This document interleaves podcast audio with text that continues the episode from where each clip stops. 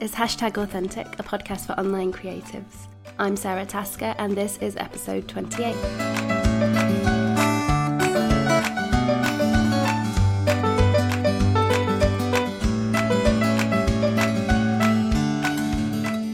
Hi, everybody, it's me on my own this week, digging into a topic that we've touched upon now and again in a couple of previous episodes, but it's something I see coming up again and again in the groups for the people on my courses, in the comments on my courses, and with women that I mentor. And it's the issue of what do I call myself? So I don't just mean that in that kind of my business is very multifaceted and I don't know where to start kind of way, but really something deeper than that when we're scared to call our work even by its real name.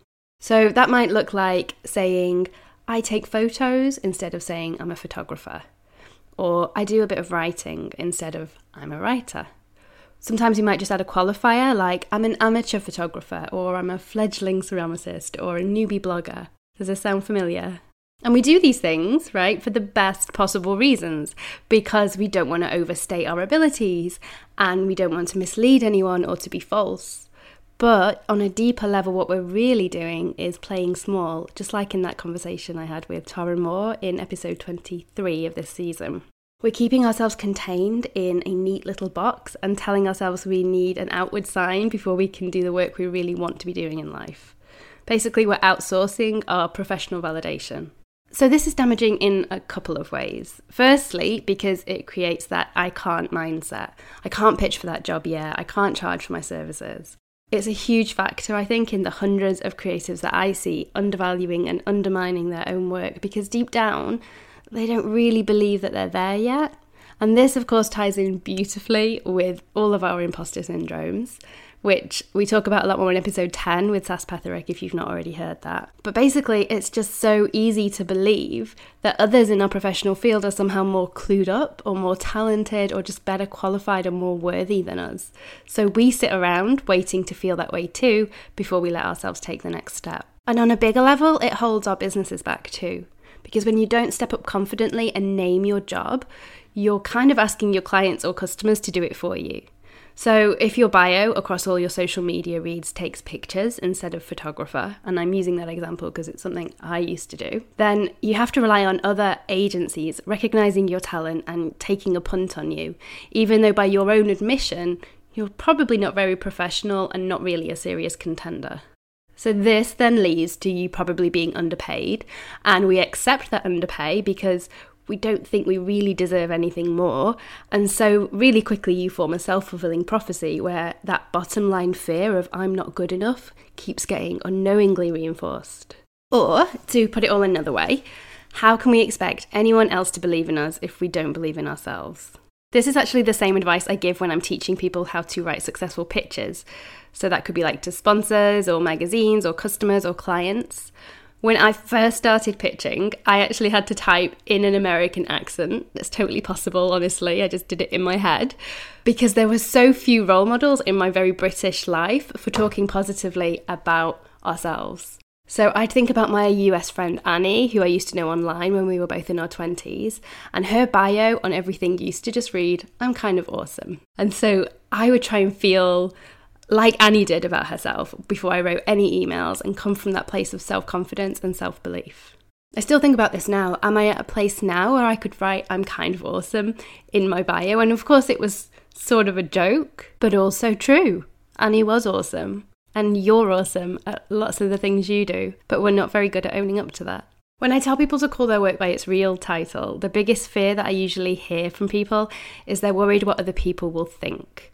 So we worry that they might laugh at us, especially the people in our real lives, or that they'll think we've developed delusions of grandeur. Now, again, this is a topic we've explored in quite a lot of depth. I think it was episode 24. But the point here is actually really simple. The people in your life just might not get it.